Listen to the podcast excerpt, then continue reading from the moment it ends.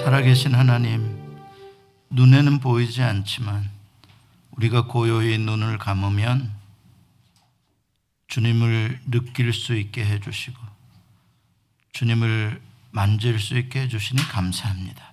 주님은 늘 언제나 우리에게 안수하시고 우리 곁을 두르고 계십니다. 그래서 우리는 언제나 소망이 있습니다.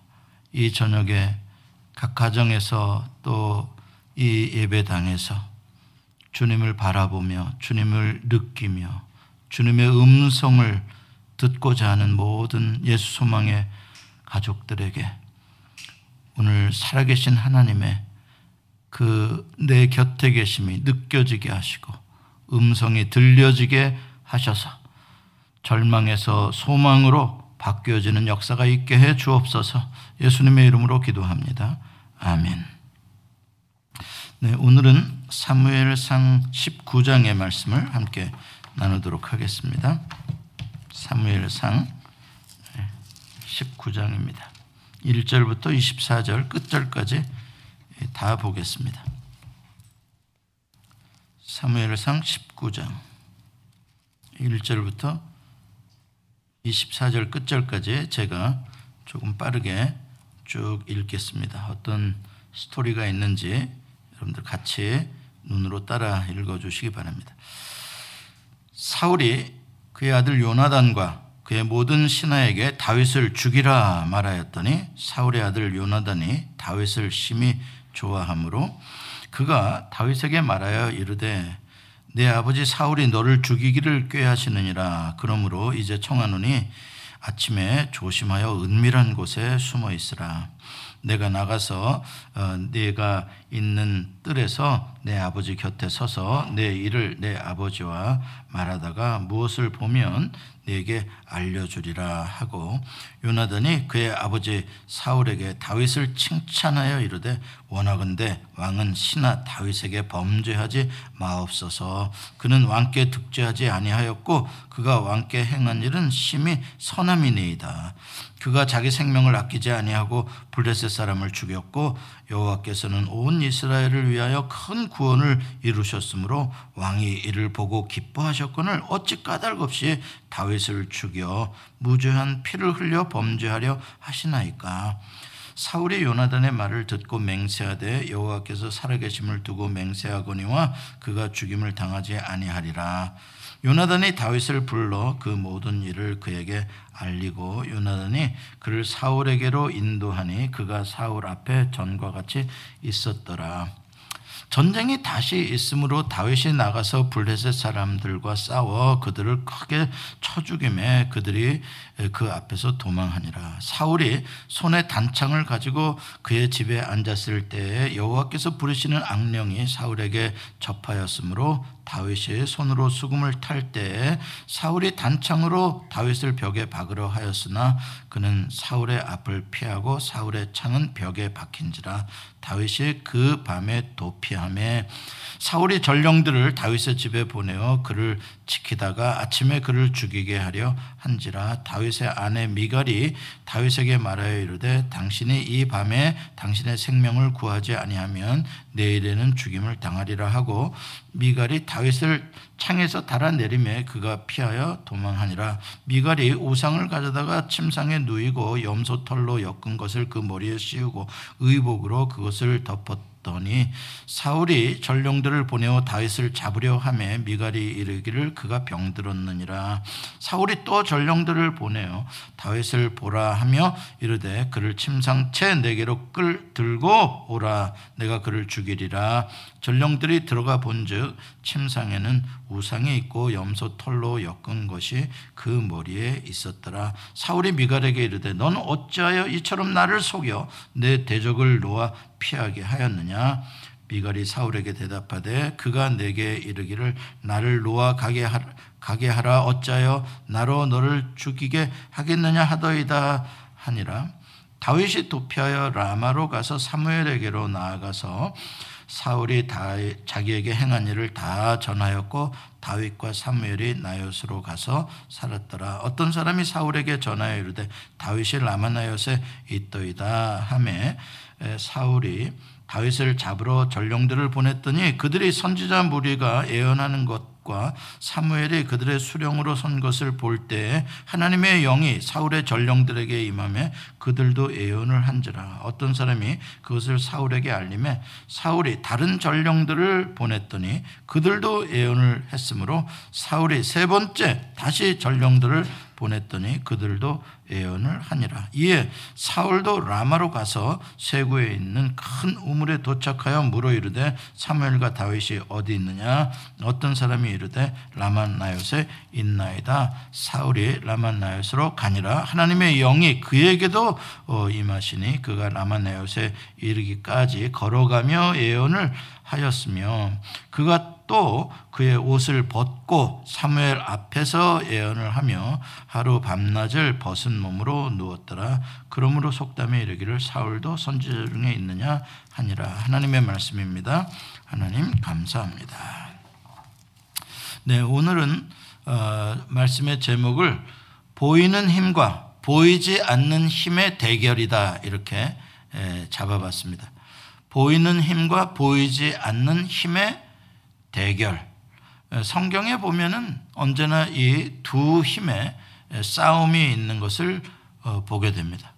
어, 보이는 힘, 그거는 무슨 뭐 파도의 힘일 수도 있고요.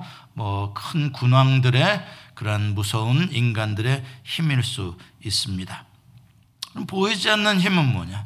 바로 창조주 하나님, 영이신 하나님의 주권적인 능력, 이 모든 저항의 세력들, 하나님의 뜻을 어, 대적하는 이러한 모든 세력들을 하나님의 지혜와 능력으로 어, 하나님께서 다스리시며 결국 궁극적인 구원과 선을 이루어내시는 어, 그 하나님의 힘, 그게 바로 보이지 않는 힘입니다.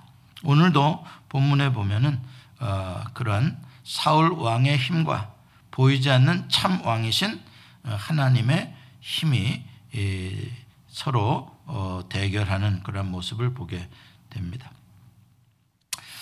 어, 사울은 어떻게든지 다윗을 죽이고 싶었습니다. 그래서 우리가 지난주에 쭉 공부한 대로 죽이기는 하겠는데 자기 손으로 죽이면 그 정치적인 부담이 있으니까 어떻게든지 적군의 손에서 다윗을 죽게 하려고 여러 차례 이런저런 방법을 써가지고 블레셋의 손으로 다윗을 죽여보려고 어, 여러 가지 음모를 꾸몄습니다. 그러나 그 결과는 언제나 거꾸로 오히려 다윗이 더 잘 돼버리는 어, 그러한 결과로 어, 돌아오게 됐죠. 그 결과 이제 딸 미가를 다윗에게 아내로 내어주게 되었습니다.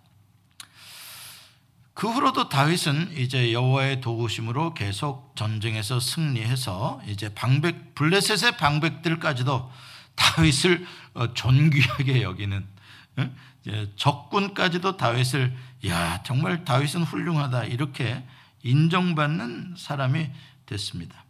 그러고 나니까 이제 오늘 19장 1절에 이제 사울 왕의 다윗을 죽이고자 하는 뜻이 이제 더 강해지고 아예 노골적으로 어, 드러나고 있습니다. 지난번까지는 그래도 뭐 음모를 꾸며서 해보려고 했는데 이제는 아예 요나단과 모든 신하라고 있습니다. 1절에 보면은 그의 모든 신하에게 다윗을 죽여라고 왕명을 아예 내려버린 것입니다. 이것은 어, 공개적으로 다윗은 역적이다. 그러니까 누구든지 다윗을 죽여라 이런 어, 아예 선포하는 말이죠.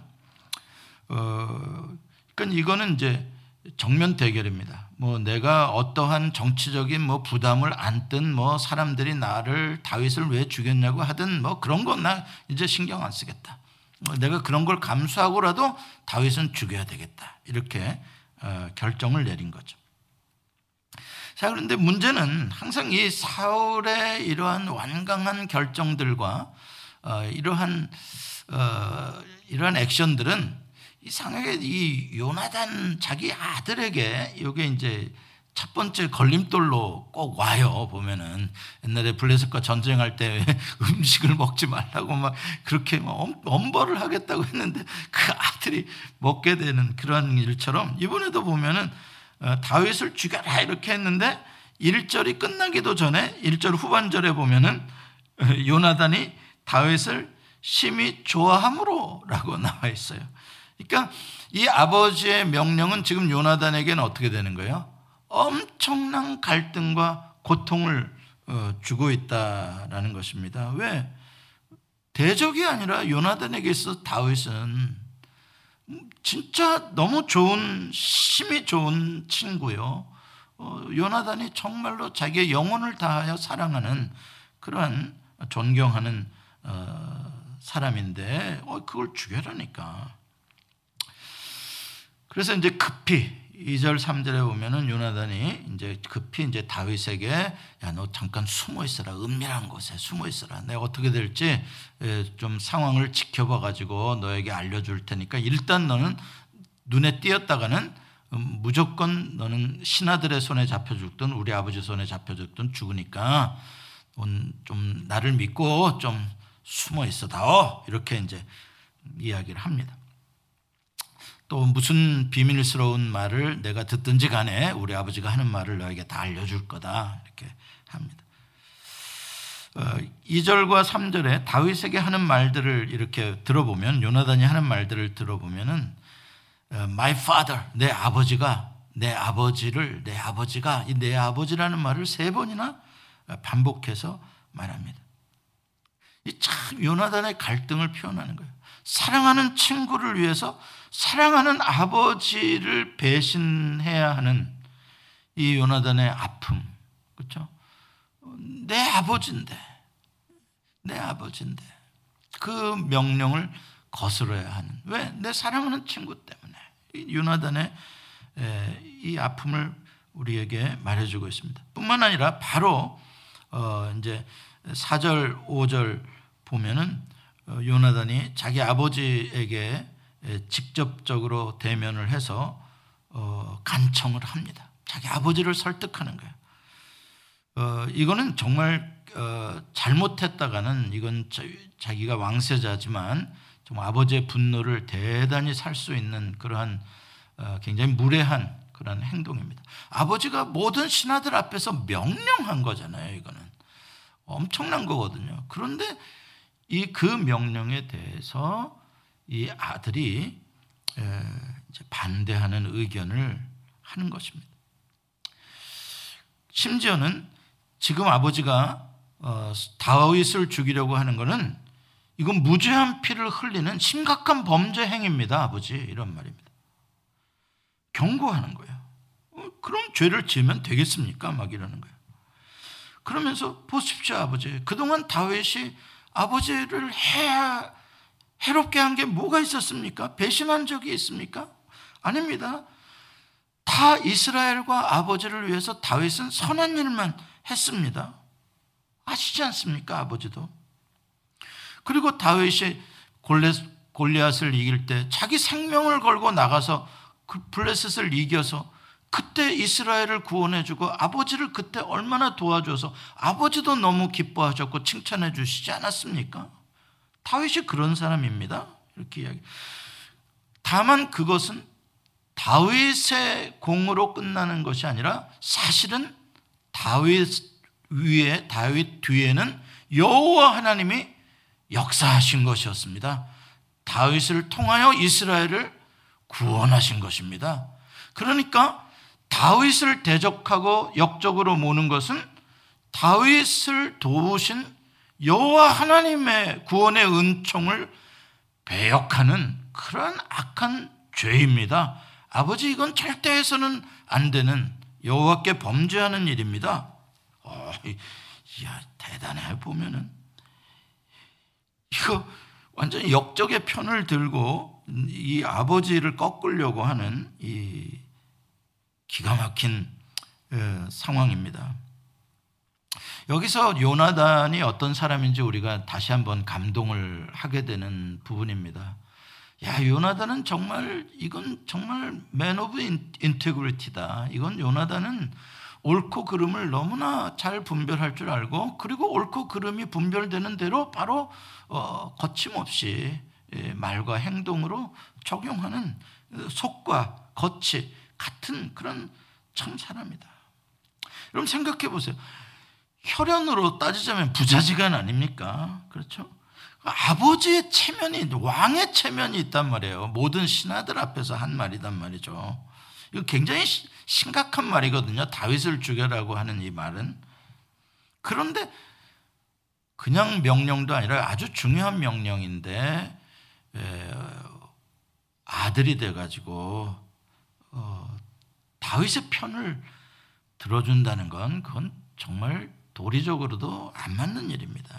근데 요나단은 그건 옳지 않다라고 이야기를 합니다. 경고합니다. 참, 참 어떻게 이런 아들이 있는지 참 정말 귀한 아들입니다. 어, 이 렇게 한 나라의 대통령 곁에서 정말 가장 가까운 사람들이 이렇게 진언할 수 있다면 용기 있게 할 수 있다면 참 얼마나 많은 잘못된 판단들을 어, 보류시킬 수 있을까 하는 그런 참 부러운 어, 진심으로 존경하는 요나단의 모습입니다. 아무튼 요나단의 말에 진정성이 정말 있고 그래서 사울의 마음이 이렇게 움직여졌습니다. 사울을 보면 좀 그런 데가 있어요. 약간 뒤끝이 좀 물르다 그럴까요? 이렇게 팍 뭔가 뱉기는 한데 이게 약간 뒤에 가면 조금 슬그머니 빼는 이런 또 이렇게 귀가 좀 얇은 이런 부분이 있어요. 이제 사울이 요나단의 말에 이제 사울이 맹세하겠다 내가 응? 다윗을 죽이지 않기로 하겠다 그래서 명령을 내가 다윗을 죽이라는 명령을 취소하겠다. 요나단이 얼마나 기뻤겠어요. 정말 이 어려운 문제를 푸는 거 아닙니까? 자기 아버지도 힘들어질 거고 다윗도 힘들어질 이 나라도 힘들어질 이 어려운 문제를 아, 그래도 자기가 목숨 걸고 간언을 해서 이게 됐으니 너무 기쁜 거죠. 7절에 보면은 이제 숨어 있던 다윗을 찾아가 가지고 다윗의 손을 잡고 자기 아버지 곁으로 어, 데리고 옵니다. 그리고 다시 이제 수금을 연주하는 그런 어, 왕 곁에서 어, 왕을 보필하는 그런 역할을 다윗이 다시 회복할 수 있도록 이렇게 해 주었습니다. 우리는 여기서 그 요나단의 이 아름다운 마음, 지혜로움을 칭찬하지 않을 수 없고 어, 다시 한번 점검하지 않을 수가 없습니다. 배울 게 너무 많으니까요. 지금 요나단은 마치 하나님께서 보내신 천사와 같은 역할을 하고 있어요. 그렇죠? 하나님의 보이지 않는 힘이 요나단을 통해서 다윗을 보호하고 있는 그런 어, 하나님의 천사 같은 역할을 맡고 있는. 아까도 말씀드렸습니다만 원래 피는 물보다 진하잖아요. 팔은 안으로 굽는 법이잖아요. 그런데 요나단에게 있어서 그런 일반적인 사사로운 그런 법칙은 전혀 적용되지 않아요. 요나단의 행동을 움직이는 법은 혈연적인 법도 아니요. 그 어떠한 지위와 정치의 법도 아니라 오직 여호와 하나님의 법대로만 요나단은 어, 판단하고 행동하고 있는 사람입니다. 요나단은 하나님의 마음을 알고 하나님의 마음을 품고 하나님의 마음으로 사는 사람입니다. 그러니까 하나님의 눈으로 보니까 지극히 객관적이고 지극히 사실적이고 어, 상식적인 눈을 갖게 되는 거예요. 왜냐하면 사람은 자기가 어느 집단에 한번 속하게 되면은 객관성과 상식성을 어, 성을 잃어버리게 됩니다. 사람은 왜냐하면 이기적인 존재다 보니까 그런 거예요.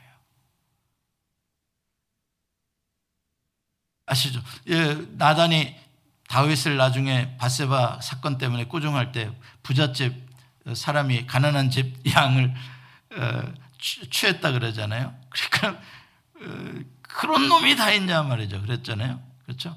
남이 그렇게 될 때는 그런 놈이라 그러지만 내가 당신이 바로 그 사람이다라고 할 때는 그 인정하기가 참 어려운 거예요. 그러니까 예를 들면은 어, 장애인 복지 시설이 필요합니다. 우리나라의 장애인들이 지금 너무나 숨어 살고 있고 장애인들에 대한 케어가 지금 객관적으로 이루어지지 않고 있습니다. 이건 정말 후진국입니다. 막 하면서 말하면 맞아 맞아 맞아 아, 사람들이 막 끄덕 끄덕끄덕 하죠. 그러니까 그래서 당신네 동네에 장애인 복지 시설을 지으려고 합니다. 그러면 어 그거는 안 돼요. 이렇게 집단 이기주의라는 거죠. 그러니까 사람이 내가 어느 집단에 속하게 되면 그 집단의 가치, 그 집단의 이념 밖의 것은 생각하지 못하는 완전히 똥멍청이가 미안합니다. 너무 강한 표현을. 그만큼 이, 이 사람이 어리석어지기가 쉽다는 거예요. 지금도 마찬가지예요. 수없이 많은 사람들이 어, 저 사람이 어떻게 저런 행동을 할 수가 있나 보면 벌써 어느 집단에 속해 있기 때문에 그 집단이 주는 프레셔, 그 집단이 주는 가치, 이걸 벗어날 수가 없는 거죠. 그러니까 무슨 쿠데타 일으키는 거예요, 하나회에서. 뭐, 우리가 합하자. 그럼 하는 거지, 뭐 있어. 뭐가 옳은지, 뭐가 질서인지, 이런 거 상관 안 합니다. 전부 다 집단 이기주의입니다. 그리고 무조건 내 쪽이 쟤네들보다 어때요? 우월하거나 정의롭다라고 생각하는 게 사람이죠. 그렇죠? 누구 항상 그렇죠. 내가 속한 쪽이 정의롭고 쟤네가 틀렸고 만약에 대결을 하게 된다면 그렇게 되는 거 아니겠습니까? 그럼 심지어는 그게 악화되면 어떻게 됩니까? 나는 정의고 너는 불의가 돼서 정의로 불의를 심판하는 전쟁을 일으키게 되는 거죠. 그렇게 되는 겁니다. 그러나 사실은 뭐예요? 다 비슷한 사람들끼리요. 생각만 좀 다를 뿐이었는데 어떻게 이게 집단 이기주의가 되면서 그것을 부추기는 그 리더들의 그러한 어, 거기에 쏠리게 쏠려버리게 되면 이렇게 완전히 예, 분간을 못하는 그러한 어리석은 사람이 되는 거죠. 더군다나 요나단의 입장은 일반인이 아니잖아요. 무슨 일반인 신하가 아니잖아요. 요나단은 요나단은 이 사울 왕조를 세워야 할 사명과 의무를 가지고 있는 또 왕자의 다음에 오르도록 순서가 정해져 있는 그러한 사람입니다. 요나단은요. 이거 왕의 가문을 대표해야 하는 사람이고요. 이스라엘의 왕정을 확고하게 세워야 하는 왕정이 흔들리면 안 되니까요. 그런 어, 책임이 있는 사람입니다. 요나단은. 그러니까 이런 얼마나 대의를 가지고 있는 겁니까? 이 왕조를 지켜야 되고 그렇죠? 어, 이 왕국이 건강해야 흔들리지 않아야 이 백성들이 살 거 아닙니까? 얼마나 큰 뜻입니까? 그거를 위해서 사울 왕이 다윗을 죽이려고 하는 거지. 사울 왕이 무슨 다윗에게 사사로운 감정이 있어서 그러는 건 아니잖아요. 그러나 아버지의 그 큰 뜻을 어, 아들이 알, 알면 그러면 아들은 사사로운 감정처럼 느껴지잖아요. 다윗을 사랑해서.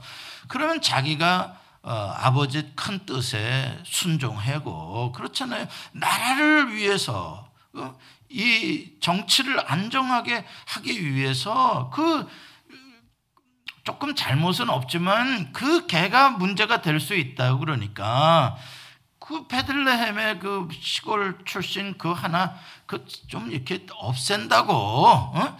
뭐 그게 그렇게 못할 일이냐 그렇죠? 그 얼마든지 나라를 위해서 희생하는 사람들이 있는 거니까요. 이렇게 생각할 수도 있는 겁니다. 큰 일을 도모하는 사람이 사사로운 감정에 휩쓸려서 무슨 지도자가 될 수 있겠어요? 그렇죠? 그러니까 요나단은 얼마든지 이 아버지의 고뇌, 아, 버지가 얼마나 머리가 아프시면 저렇게 발작을 하시겠냐. 그 아버지의 고뇌를 이해해주는 아들의 마음으로 모른 척 할 수 있는 거다, 이 말이죠. 어, 그런데 요나단은 전혀 그게 아닙니다. 이건 자기를 희생해서라도 아버지가 틀린 길로 가는 건 막아야 된다. 이거 하나님의 뜻이 아니다. 이건 여호와를 대적하는 일이다. 나를 희생해서라도 내 한 놈이 죽어지는 한이 있더라도 다윗과 내 아버지와의 관계를 내가 회복시키지 않으면 안 된다. 자, 어떻게 이런 생각을 가질 수 있을까? 그래서 다윗을 위로해주고 지켜주고 아버지에게 막 그 도전하면서 그 중간에서 중간에서 지금 어떻게든지 양쪽 다 감정 상하지 않고 서로 풀게 하려고 정말 애를 쓰고 있는 화평케 하는 자, 피스메이커. 지금 다윗과 아버지 사이에 다리를 놓아보려고 그 간격을 좀 좁혀보려고 요나단이 하는 이 모습 정말 하나님의 마음이고 하나님의 자녀다운 것이죠. 화평케 하는 자는 복이 있나니 저희가 하나님의 아들이라 일컬음을 받을 것이다. 그 수고의 결과 다윗과 사울의 다리가 놓여졌고 평화가 다시 찾아온 거예요. 너무 멋있는 거죠. 나중에 갈라지지 않았습니까? 그건 나중 문제고요. 어쨌든 여기 위험한 상황에서는 일단 다윗이 죽을 수 있었던 걸 살려주는 평화의 길로 만들었잖아요. 정말 대단한 거예요. 이 세상 사람들은 어떻게 합니까? 이 평화의 다리를 놓아 놓는 사람이 되라고 말하기보다는 자꾸 너 사울 쪽이야? 아니면 역적 편이야? 너 확실해? 이런 식으로 나누려고 하잖아요. 사람들은요. 목사들한테도 계속 도전 오는 거면 너 어느 쪽이야? 우편이야? 좌편이야? 너 확실해? 너 목사가 돼가지고 너 흐리멍텅해? 너 진리편이야? 가짜야? 계속 그러, 그러잖아요. 세상은 그래요. 거짓자들은 계속 그렇게 그런 식으로 어느 한편, 어느 한 집단에 속해서 상대방 집단을 까라 이렇게 이야기를 하는 거죠. 이거는 뭐예요? 화평케 하는 자가 아니라 분열을 하고 함께 망하는 길로 가자는 마귀죠. 그건 마귀 편인 겁니다. 여러분, 한편에 서는 건 쉬운 거예요. 어떻게 보면 좀 안전하고요. 왜? 내 편이 나를 지켜주니까요. 원래 한쪽 편에 서는 게 더 안전한 겁니다. 나중에 가르쳐 드릴게요. 막 공산당하고 어, 이제 이쪽하고 싸우잖아요. 그러면은 한 마을에 공산당도 있고 민주당도 있고 그래가지고 싸우잖아요. 그러면 여러분 한쪽으로 들어가셔야 돼요, 얼른. 안 그렇고 중간에 있으면요, 어떻게 될 것 같아요? 너는 우리 쪽도 아니고 저쪽도 아니니까 봐줄게 그럴까요? 양쪽에서 맞을까요? 양쪽에서 맞아요. 그래서 제가 가르쳐 드리는 거예요. 그나마 살려면 확률적으로 한쪽에 들어가야 돼요. 중간에 나는 괜찮아 라고 어, 나는 화평케 하는 자가 될 거야 라고 하면 양쪽에서 날라오는 돌을 다 맞아야 되는 거예요. 그게 그게 화평케 하는 자의 삶이에요. 돌 맞아 죽는 거예요. 십자가의 사랑이 아니면 못해요. 십자가를 자기가 지려고 하지 않으면 못하는 거예요.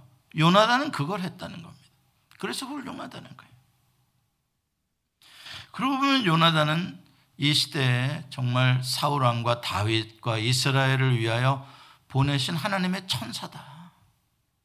요나단이 아니었으면 큰일 날 뻔했다 생각을 하게 됩니다. 그러면 불행하게도 이제 오늘 본문의 8절 9절에 가면은 다윗과 사울의 평화가 그리 오래 가지 못했습니다. 몇 년이 갔는지는 모르겠지만 다시 또 블레셋과 전쟁이 일어나게 됐고 또 다윗은 전쟁에 참가하게 됐고 공을 또 세우게 됐습니다. 그러니까 사울 왕은 또 다시 불안해지기 시작했고 그러니까 또 하나님이 부르시는 악한 영이 역사해서 지난번처럼 또 창을 던져서 다윗을 수금을 연주하는 다윗을 죽이려고 했습니다. 참 이 마귀의 악한 영들의 역사, 이, 이 이러한 어, 하나님의 사역을 대적하는 이러한 세력들의 역사는 그렇게 쉽게 영원한 평화로 가기가 어려운 것 같아요. 보면은 또 이렇게 도지고 또 어, 이렇게 더 악해지는 그런 모습을 보게 됩니다. 그 사울 왕은 여호와의 이름으로 다윗을 죽이지 않겠다고 맹세까지 했는데 예, 이제 그 여호와 앞에서 자기 아들 앞에서 맹세한 것까지도 어, 지키지 못하는 비겁한 약속을 깨뜨리는 왕으로서는 해서는 안 될 그러한 어, 지경까지 추락하고 있는 어, 모습입니다. 그러니까 어, 다윗은 사울 왕은 다윗에게 명성만 빼앗긴 게 아니라 자기 백성들과 신하와 심지어는 자기 자녀들에게서 받아야 할 신뢰까지도 지금 잃고 있는 그래서 믿을 수 없는 왕이 되어져 가고 있습니다. 이거는 다 잃는 것이죠. 예. 그런데 뭐 사울은 지금 제정신이 아니니까 지금 뭐가 옳고 그른지 구별을 못 합니다. 그렇죠? 누가 말을 해도 되지도 않고요. 이제 반 미치광이가 됐기 때문에 이거는 어, 안 됩니다. 그냥 계속 이렇게 가는 겁니다. 그런 사람들 많이 있잖아요. 이미 선을 넘어서 버려서 어, 자기 스스로의 어떤 그 신념 속에 그 빠져버린 그 미치광이가 된 사람들이 있습니다. 자, 그래서 이제 다윗을 죽이려고 하니까 다윗이 도망가 가지고 자기 집으로 갔는데 자기 집에는 이제 자기 아내 미갈이 있죠. 그러니까 이제 미갈이 그걸 알고 어, 다윗을 즉시 그날 밤에 어, 창에 줄을 매달아서 이제 다윗을 도피를 시켜주고 그리고 이제 다윗이 마치 침대에 누워서 자는 것처럼 어? 우상 사람 크기만한 우상에다가 또 머리가 있는 것처럼 막 염소 털을 또 이렇게 해가지고 옷을 입혀가지고 침상에 뉘어놨다. 그래가지고 이제 전령들이 다윗이 안 나오니까 다윗이 나오면 죽이려고 했는데 그런데 그러고 있으니까 이번에는 사울이 아예 방까지 다 쳐들어가 가지고 어, 아예 침상채 끌고 와라. 병들어서 누웠다고 변명하는데 아예 끌고 와라. 이렇게 이야기를 하죠. 그런데 이제 에, 나중에 도망치게 미갈이 해줬다는 것을 알게 되죠. 그런데 미갈이 자기 아버지에게 거짓말합니다. 미갈이 에, 자발적으로 다윗을 도망치게 만들어줬는데 나중에 아버지에게 뭐라 그래요? 어, 그렇게 안 하면 나를 죽인다 그래가지고 내가 어쩔 수 없이 했습니다. 이렇게 이야기를 합니다. 그러니까 이, 이 자기 결국은 자기 딸에게 속임을 당하는 그 아버지의 비참한 모습을 보게 됩니다. 그러니까 이 보이는 무서운 힘 위에 보이지 않는 하나님의 그 놀라운 능력이 어떤 방식으로 어, 요나단과 미가를 통해서 다윗을 지키시고 어, 보호하시는지를 우리가 보게 되는 것이죠. 자, 그 다음에 이제 다윗이 어디로 도망쳐야 될까? 이제 왕궁에는 어, 얼씬도 할 수 없는 상황에서 다윗이 선택한 곳은 라마 나요시입니다. 거기에는 누가 있으니까요? 선지자 사무엘이 아직 어, 선지자의 선생으로서의 역할을 하고 있으니까 거기 선지자들을 가르치고 있으니까 어, 다윗이 글로 도피를 하기로 했습니다.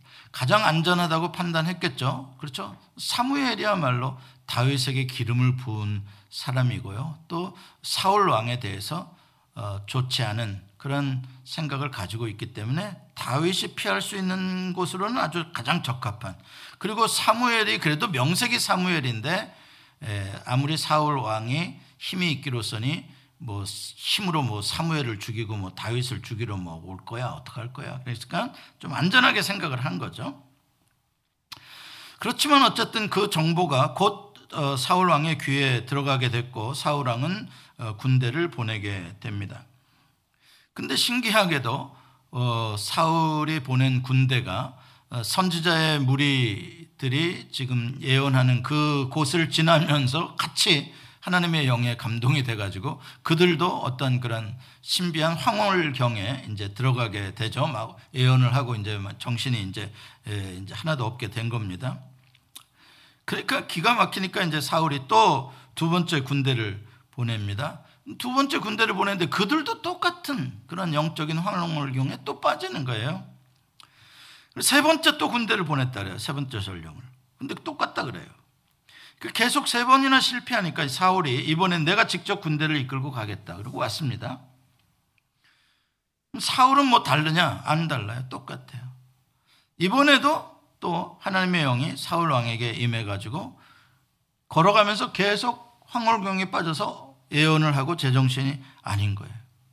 그 사무엘 아직 만나지도 않았는데 거기 가면서까지도 그러는 거예요.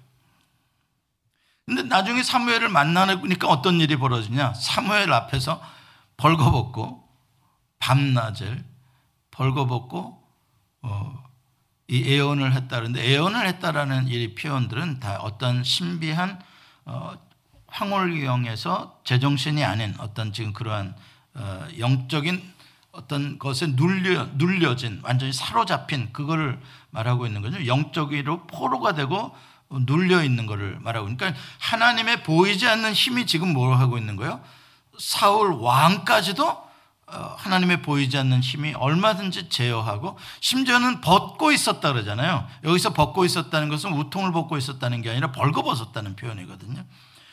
벌거벗었다는 게 어떤 것 같아요? 애기 같단 말이에요. 애기. 그렇죠? 애기들이 벌거벗잖아요. 응애 응애 이렇게 벌거벗잖아요.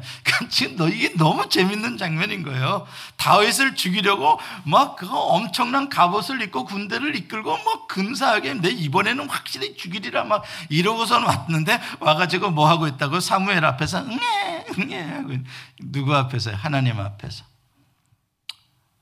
재밌죠? 네, 이, 이 모습을 보면서 어, 왕의 힘 대단한 거죠. 세상에서 제일 큰 힘 그러면 왕의 힘이겠죠. 내가 왕의 백이 있어. 내가 왕의 보호를 받는 사람이야. 얼마나 대단하겠습니까? 그러나 그것도 어느 순간에는 왕이 가진 힘이라고 해봐야 어린아이 깐난아이의 벌거벗은 힘밖에 안 되는 하나님 앞에서 벌거벗은 존재로 드러나는 그런 어리석은 인간일 뿐이라는 걸 우리가 알아야 돼요. 우리가 가지고 있는 것, 우리가 믿는 것, 뭐 이거면 뭔가 될 것 같은 거 아무것도 아닙니다. 진짜 보이지 않는 하나님의 힘이 그 모든 상황을 초월해서 언제나 우리 곁에서 우리를 지켜줄 수 있는 참된 능력이고 영원한 능력입니다. 그러니까 하나님이 보호해 주시는 사람은 어떻게 해요? 아무도 이기지 못하는 거예요. 세상이 이길 수가 없는 거예요. 그렇죠? 언터처블. 손댈 수가 없어요. 하나님이 보호해 주는 사람. 하나님이 보호해 주는 사람은 코비드 19도 이길 수 있다. 이렇게 말할 수 있죠. 그러니까 이렇게 말하는 것은 한, 어, 우리가 그러면은 하나님의 보호를 안 받은 사람이라서 죽었냐? 이렇게 말하면은 수준이 낮은 겁니다. 그렇죠? 그건 무슨 말이냐면 두려워하지 말라는. 우리가 위생 철저히 하고 이런 거 하지만 그러나 뭔가 하나님보다 뭔가 강한 힘이 있어서 그것 때문에 내가 죽거나 하나님보다 뭔가 강한 것이 있어서 내 삶이 어렵게 된다거나 이런 생각은 하면 안 된다는 거죠. 하나님이 모든 것에서 나를 능히 지키시고 나에게 승리를 주심. 아, 죽음에서 부활시키시는데 뭐 그렇죠? 우리는 그 하나님을 여러분 꼭 의지하시길 바랍니다. 기도하시겠습니다. 하나님 아버지 보이지 않는 하나님이 보이는 이 세상의 힘들과 위협들보다 비교할 수 없이 크심을 오늘 사건을 통해 우리가 봅니다. 사울 왕은 집요하게 다윗을 죽이려고 이런 계획도 세워보고 이런 방법도 택해봤으나 희한하게 어떻게 자기 자식들이 다윗을 보고 보호하게 하고 많은 군대들을 보내서 죽이려고 하나 그러나 하나님의 영에게 눌리는 이 모든 신비한 일들 가운데 하나님 우리가 눈을 열어 보이지 않는 하나님을 믿을 수 있는 믿음을 주시기를 원합니다. 보이는 것들을 우상 삼지 않도록 우리의 믿음을 더하여 주시옵소서. 예수님의 이름으로 기도합니다. 아멘.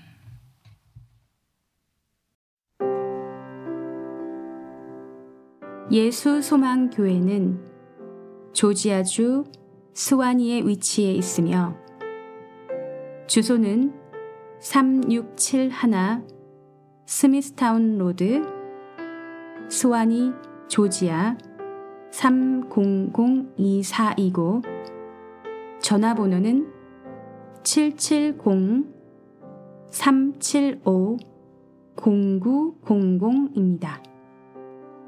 주일 1부 예배는 오전 8시 30분, 2부 예배는 오전 11시에 있습니다. 예수 소망교회의 소개와 사역은 인터넷 주소